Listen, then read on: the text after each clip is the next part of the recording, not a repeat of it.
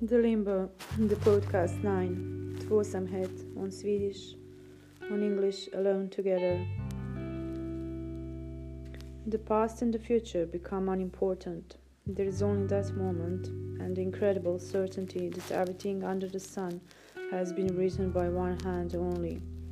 It is the hand that evokes love and creates a twin soul for every person in the world. Without such love, one's dream would have no meaning. Paulo Coelho. She thinks about a remote control in her hands, both sides of her single bed that she can come up in the morning, and nothing else. The fixes that needed to be fixed, man's things that women wait to be fixed, and being in a hurry of a cozy home, she fights for her rights. And maybe nothing more, nature. Life is so simple, she thinks. Maybe with the two televisions and stuff like that, and so on. Practical stuff.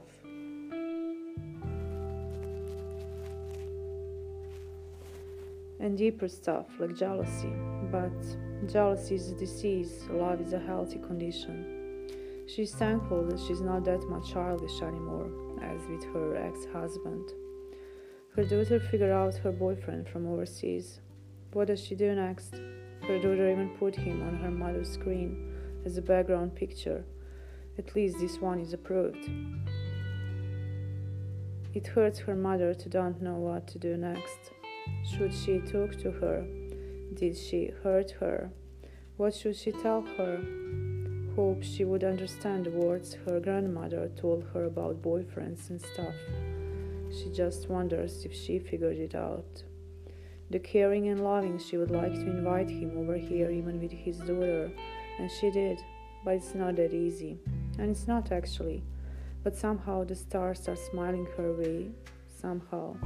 She just needs to follow them. Alana cried all these years for her daughter to have a sister. The stars smiled the other ways. She's thankful for those little moments of her friends and cousins. She's overthinking is love possible possible with two different backgrounds. In her case now three.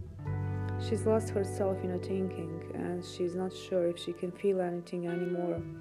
She's just thinking about her child all the time. She was busy and thankful actually for that running from one relationship to another, wanting her to have a sister, and later on she settled down even for a half sister. Did she do the wrong thing? What would she think and do differently? Nothing. It didn't work out. Okay, let's go, move on. She doesn't think anymore. This is the think free environment. Today she felt she really deserves between three to five co workers for her design studio. She's the one woman company and she needs to rest big time, and it's her day off from the art teaching job.